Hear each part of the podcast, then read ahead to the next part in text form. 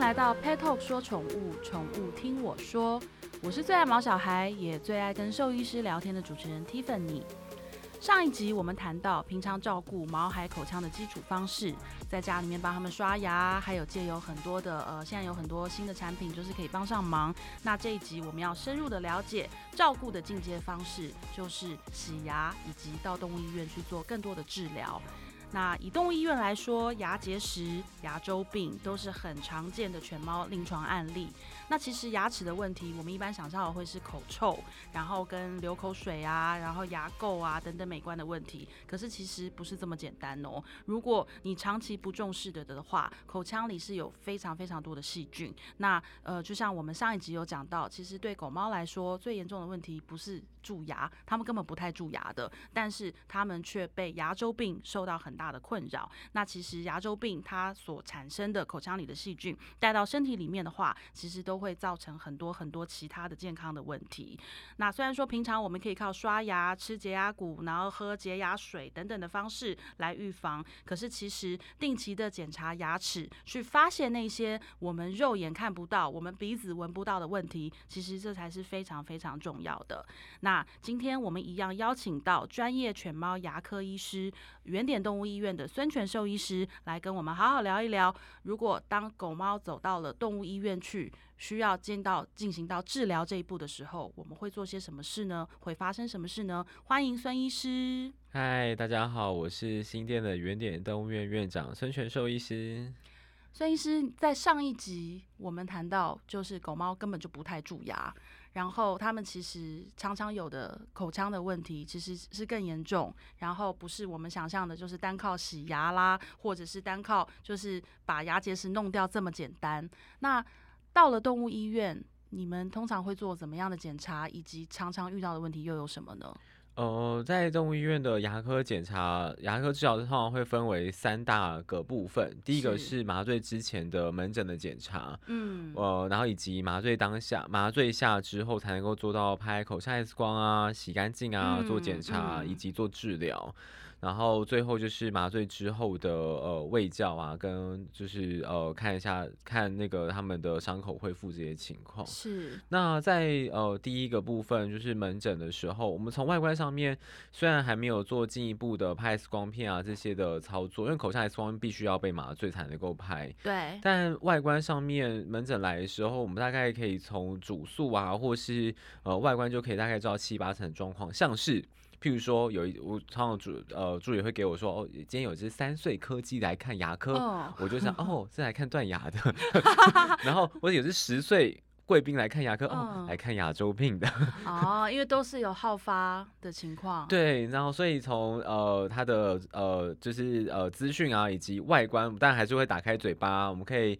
呃，大部分动物都还是可以让我们翻嘴巴。那如果真的会咬死我们的话，就会请主人 咬死。没有，没有，就是会请主人的手 代为翻开。我会用棉花棒，就还是可以开，还是可以，还是可以看啦。就是总总是总是还是要看嘛。我们看口腔还是要就是翻开嘴巴，看嘴巴的外观。那我们会根据这些基础的外观的观察，就可以跟主人讨论。嗯，你家动物可能是什么样问题？有没有立即上需要做治疗的？然后如果要做治疗，可能有哪些花费？这些都是要在门诊时候要先讲好。因为呢，通常我们做牙科的治疗的麻醉就是一次，我们会先做一次，一次就很完整的做完所有的事情了。就是趁他麻倒了，赶快什么都来一下。对，麻倒之后主要是三个步骤啦。麻倒之后就会有前面的清洁跟检查，我们先拍一拍、洗一洗，然后全部都探探一探，然后都全部都检查完了。然后就会跟就是知道状况之后，就会跟主人讨论他要做治疗啊，跟产生的费用，然后都没问题，我就会把治疗把它完成。所以一次麻醉就会做检查、讨论跟治疗。嗯，那这流程比较繁琐一点，所以这个麻醉下的这些事情呢，会在麻醉之前门诊的时候就会先跟主人先预估好这些状况。当然，这个预估不会非常准确，因为我们还没做完完整的口腔检查，所以呃，这个预估会有一点点落差，可能啦。对。但是通常不会差距太大，就是。哎，孙医师，很多饲主非常在意，就是他们为什么洗牙或检查牙齿要麻醉这件事情。那其实我也都一直跟饲主讲说，我说，呃，因为你叫他躺在那边啊，然后配合你做完那所有的检查动作，那是不可能的的事情，因为他们就是不懂嘛。就好像我之前也是啊，我每天帮我的狗刷牙，那我就会跟我姐说，哎，你都没有每天帮你的猫刷牙。我姐说，因为我会被它咬死或抓死。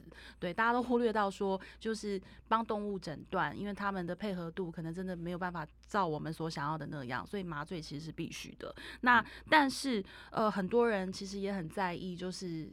洗牙或检查牙齿要做麻醉，那安全性呢？那有没有说？几岁就譬如说老狗，或者是说患有什么样生理疾病的狗狗，它们其实是没有办法被麻醉的。那另外也想了解，就是一般我们讲到麻醉，我们会知道有气体麻醉跟液体麻醉，那两者的差别是什么？可以请孙医师跟我们分享一下吗？好的，嗯，在牙科来说，因为大部分的操作、检查跟治疗都会需要被麻醉，因为没有麻醉，我们无法做到呃太多的操作。第一个是呃，当然他无法配合，而且其实啊，他们在很紧张。很紧迫的时候呢，其实不麻醉反而是比较危险的，是对他们是折磨吧？对，其实反而比较危险，而且还有人就是曲折中觉得那我来镇静一下好了，但其实镇静还是比麻醉危险，你知道吗？就是虽然没有有人以为就是麻醉的风险跟深度有关，没有，它会跟你的能够介入的控制照护会比较关，有点像是。呃，非长途飞机，什么波音七四七，跟那种短期短程小飞机，对，你觉得 当然是大飞机比较安全一点嘛？然后，所以其实就有有点这种感觉了。所以呃，但是呃，但是麻醉呃，在牙科来说，一定要麻醉，这个风险。其实我们分析一下，做牙科要麻醉风险，第一个就是牙科操作，另外就是麻醉的风险。是，其实牙科的操作上面没有太多，因为我们没有碰触到什么太重要的器官。对。所以其实呢，牙科的麻醉其实比结扎的麻醉还要安全。真的？因为因为就是我们操作事情不太一样，因为毕竟它没有什么要切开割掉，对对对对对，手术复杂度没有那么严重。对，所以那意思就是牙科的风险主要就是在麻醉本身而已了。是。但一个动物到底能不能被麻醉，我们还是要。看呃动物的健康状况，对，呃我不是麻醉兽医师啊，不过就是在麻醉来说。呃，麻醉我们不会看年纪，年纪并不是一个麻醉安不安全的主要的考量。当然，年纪大的动物，它可能在一些恢复上复原可能会稍稍慢，反应会稍慢。对。但是风险上面来说，年纪并不会呃大幅的增加他们的风险。所以问我们医院之前有做过一只二十岁的狗狗，它但它身体超健康的。是。但我有有没有遇过这四岁的狗狗，但是它其实它心脏病很严重。是。所以我们还是要看动物的身体状况。那。评估身体到底身评估麻醉的风险，就要评估它的身体状况，主要会借由血液，然后呃 X 光片，其他影像诊断，甚至有些猫咪狗狗，如果它们有明显心脏问题的话，也会需要找找心脏的专科医心脏科医师去做检查评估。所以在你们的动物医院里面，就是另外会有麻醉的兽医师，专门负责麻醉的兽医师来帮动物做麻醉。对，都会要有人在旁边顾着，因为呃，因为呃，像牙科或是麻醉这些事情都是很细节的、很细微的。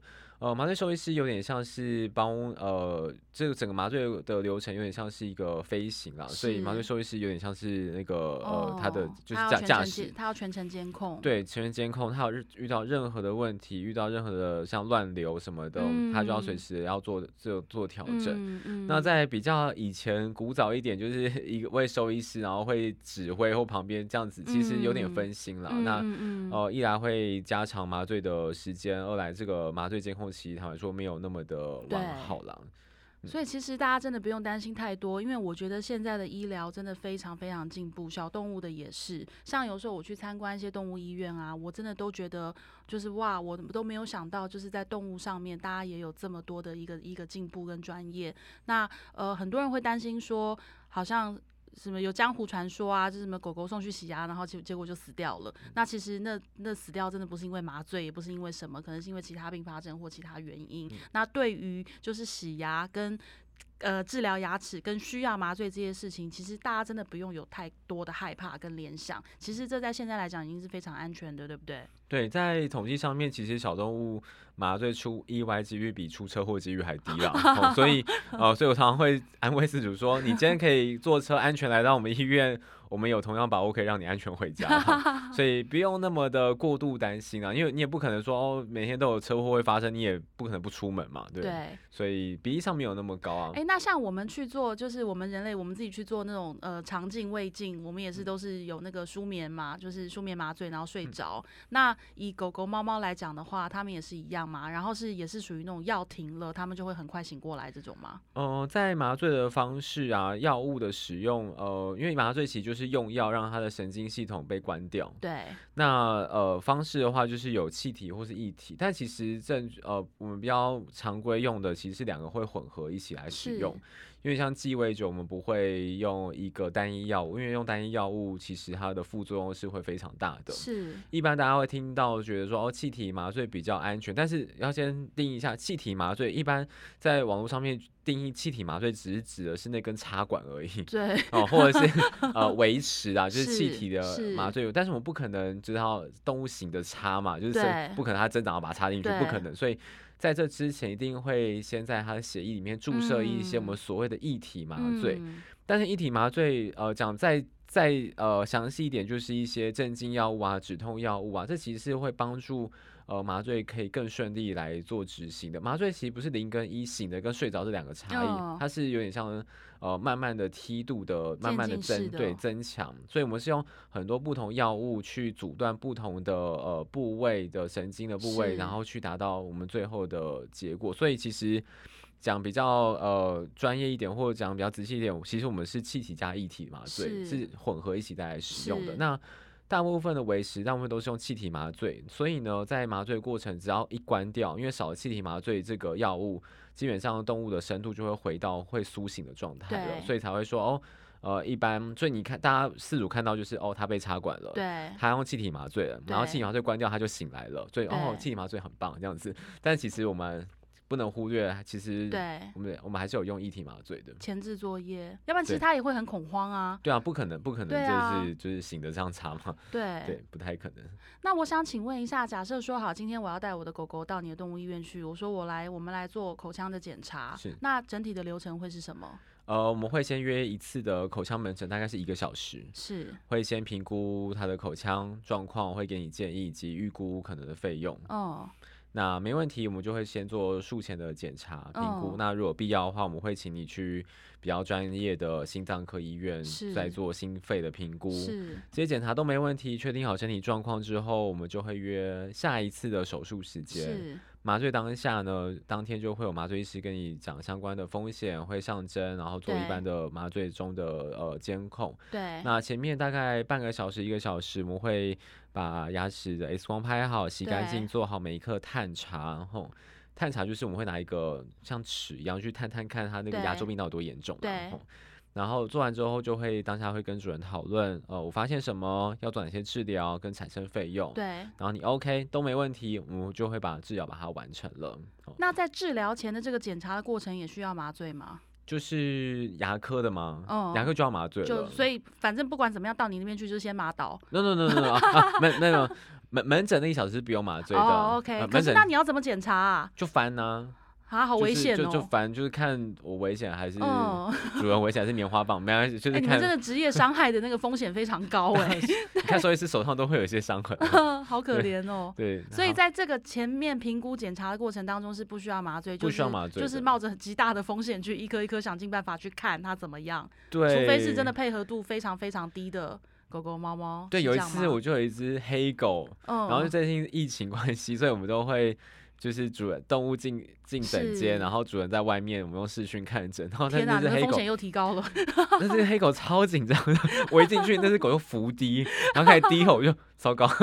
我等一下，我等一下，我是可以逃出去的吗？超可怕的，而且没有人救你。对，超可怕，就跟他就是在那边对峙五秒钟，我觉得那时间超长的。那那那种状况，我觉得还是会请主人帮忙的。哦，大部分都还是可以的。所以就是检查的部分，就是想尽办法把它完成。但如果发现到有什么问题，需要做进一步治疗，你们才会再进一步去评估他那些接下来要做的事情，跟讨论到麻醉这个部分。对，健呃确认身体状况能不能麻醉，OK 的话，麻醉那天就会麻醉做牙齿的检查、讨论跟治疗。那一次就大部分一次就会做完了。好，所以在这边也要我们也要破解一个迷思，就是我们也有曾经有四组，因为其实我本人自己养狗的资历也才半年左右，所以很多问题我还没有遇到过。我其实很多问问题都是来自于我们 Pet Talk 的很多很厉害的饲主，他们都有各种经验、各种问题。那我也从他们身上学到很多。那像牙科，其实是我们一直被问到无数个问题，而且有很多的迷思。像举例来说，麻醉的安全性，然后大家都认为说是年纪嘛，可是其实您刚刚提到跟年纪倒是并没有什么直接关系。那我们最常被问到就是，呃，说。我的狗狗是不是带到那个里面去之后就一定要先麻醉？就是他们十年没有看过牙齿，已经都在流口水，已经都在发炎了，他还不去再看牙齿的原因是他不想他的狗被麻醉。哦，对，还蛮还蛮还蛮多很多，对不对？对，那但是这样的状况就是你要知道是主人不想承担麻醉风险，但是如果不承担麻醉风险，你就要承担牙科会产生后续的状况风险。其实其实没有没有良好，就是我们要去评估。哪个风险对于动物来说是比较低的？所以当牙齿出现状况，我们讲牙周病也好，什么牙龈发炎干嘛什么也好，呃，除了牙齿本身的状况、口腔本身的状况之外，它还会进一步延伸到身体哪些问题呢？一般前面说到比较常见就是牙周病产生这些感染啊，它们比较会呃比较远端的话会产生呃这些细菌会沿着血液跑到心脏啊、肺呃肺脏啊、肾脏这些器官。但都是细菌会在口腔里面乱跑，对，主要是感染的问题啊。因为口腔我们主要是要杜绝它的感染以及产生疼痛。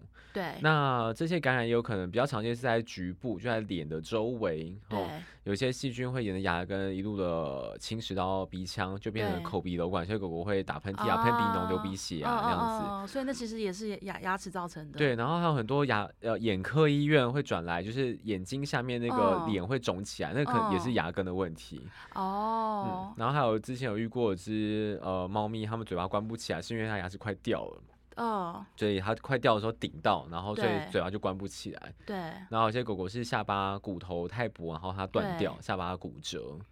哎，其实口腔问题真的会影响到很多哎，因为举例来讲，我的人类的小孩，就是他现在正在历经换牙的阶段，他小学生，然后他有一段时间他就不太吃东西，然后就是每天就一直跟说他只要喝鲜奶，他都不要吃食物，然后饭也都用吞的。那我就说，哎，你怎么那么懒呐？就是你都不好好的咬啊，然后跟那个食物都不咬，都用吞的，或者是说很多东西肉你都不吃，那种要比较费力去咬他都不吃。就后来我就认为他挑食，我还很生气。后来我才知道，他后面在换牙。那他不会说，他也不会形容，他只是觉得他牙齿怪怪的。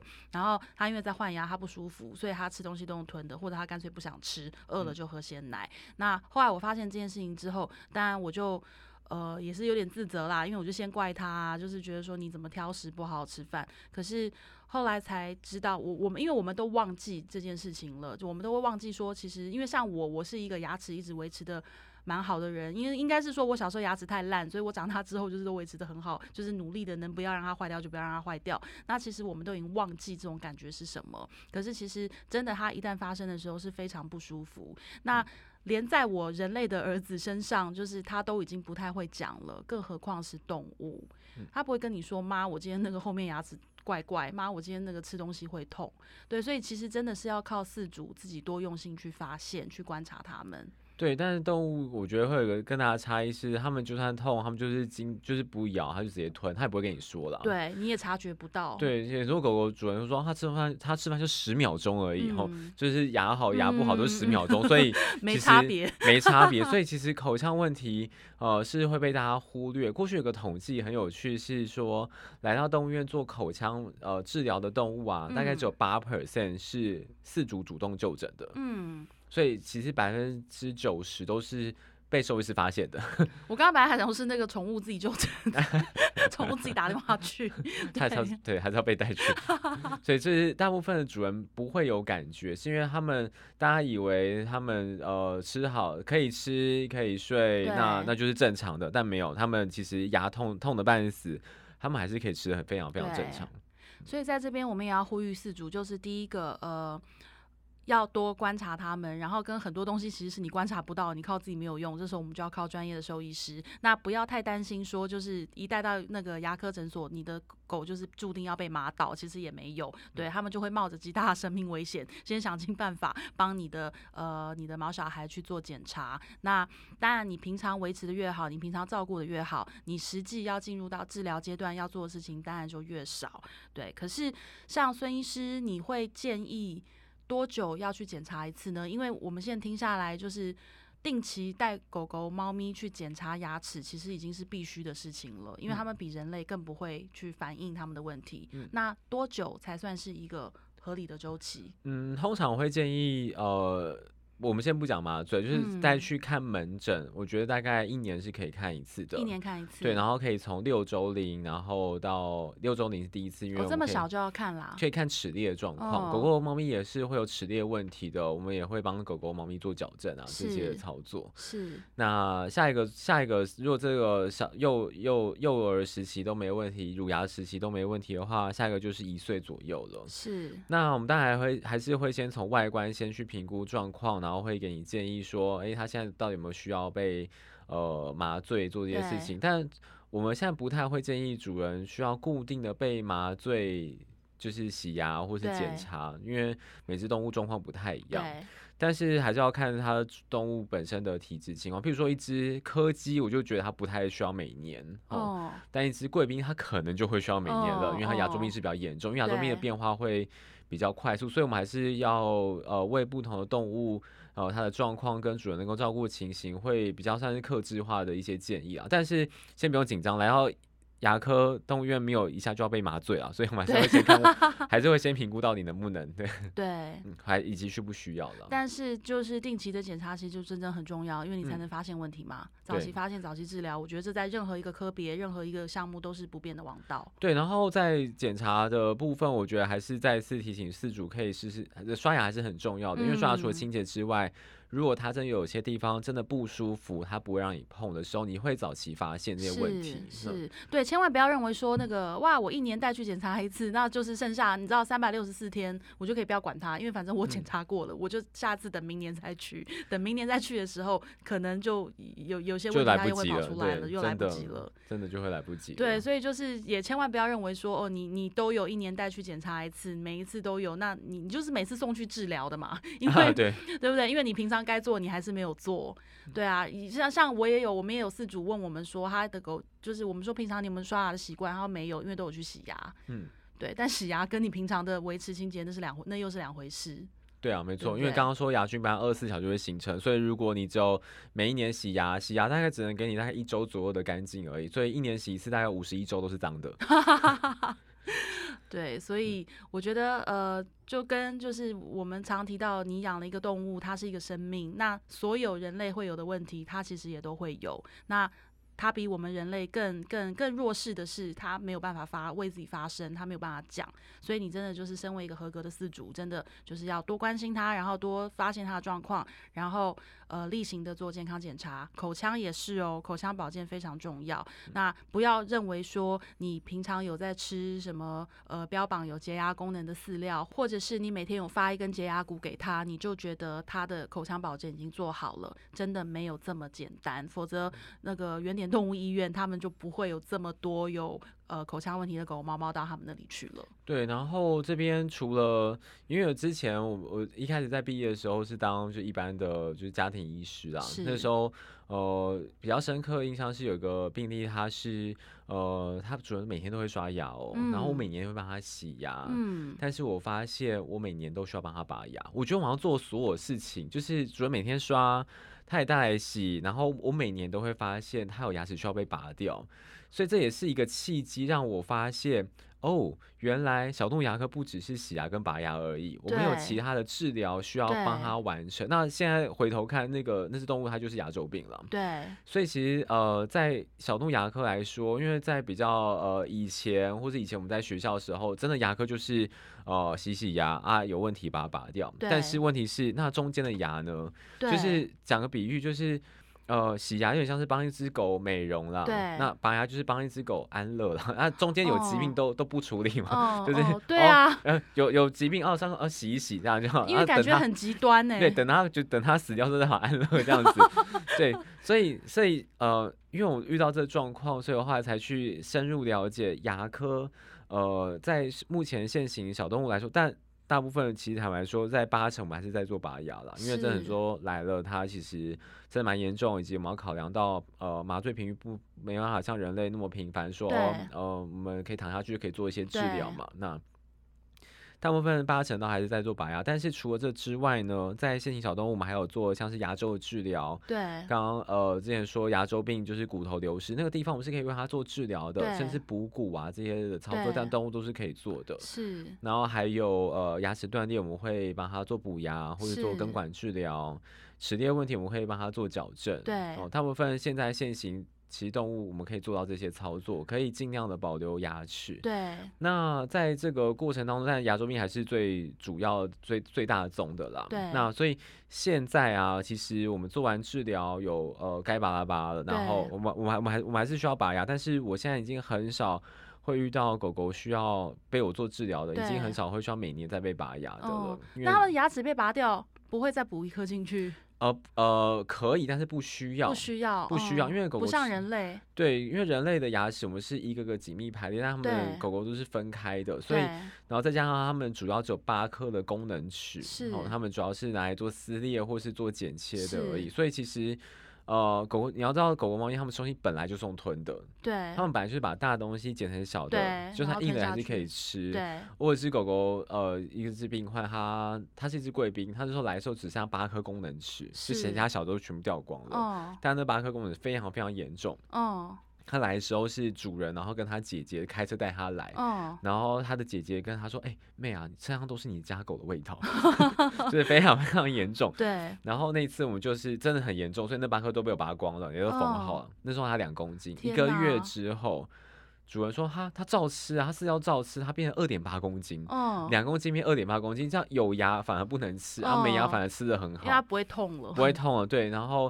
就算它不能做剪切，但是其实小的饲料硬的都没有关系，嗯完全嗯因为很多主人说他拔牙它需要泡软吗？完全不需要，他们完全不需要，他们他们本来就这样吃的。所以小动物的世界，我觉得真的很多问题跟我们想的不一样。对我们真的，我还是要跟四组长，就是不要用自己的方式去套用到他们身上，就是真的还是要交给医生，因为他们跟我们想的不一样。但是做这些治疗，我还是比较习惯跟希望呃主人可以加入啦，我还是会把这些事情解释给主人听。所以我们每次口腔门诊就是一个小时哈，而且我有原因的 要花好要多时间，对，要要教，对，询要安抚啊，说，因为有些来就是打开就哦，嗯，真的蛮烂的，然后就是然后安慰主人说，你有点心理准备哦，这可能会被拔光光，天然后！就会回答刚才以上的问题，所以 太好了，这样我可以，因为在来录这些就可以让比较多人可以知道这些资讯，是，对，可以不用讲那么多次，好开玩笑，但对我很愿意讲啊，不过就是对，呃，这些正确资讯还是可以，是希望可以带给大家，就是对嗯，其实我们就是希望大家，呃，第一个有正确饲养观念之嗯。外，跟不要这么害怕去接触医疗。对，尤其是口腔，因为口腔就是存在太多迷思。你相较于一般其他的健康检查，可能照超音波啊、什么 X 光啊、扫一下什么这些，口腔，因为第一个，我觉得人类自己本人可能都是害怕看牙医的，嗯所以他。自己主人对于要带狗狗去看牙这件事情，他已经有了排斥，然后跟再加上呃狗猫，因为他们可能需要，如果进一步到治疗的阶段，他们要麻醉，那就会有很多的呃想呃幻想空间，然后 跟害怕，然后去阻挡这件事。可是我们真的要讲，千万不要去阻挡这件事情，因为如果一旦真的发生疾病，那真的是后悔都来不及。嗯对，所以我们今天也非常谢谢原点动物医院的孙权医师。我们上次聊了非常精彩的，就是怎么样呃帮狗狗在家里面做，帮狗狗猫猫在家里做牙齿保健。那我们今天进一步讲到我们在动物医院常见的治疗有什么。那还是老话一句，跟你的兽医师当好朋友，有问题我们及早发现，及早治疗，多多关心你的猫小孩，好吗？谢谢大家，我们下一次再见喽！谢谢孙权医师，谢谢大家，拜拜拜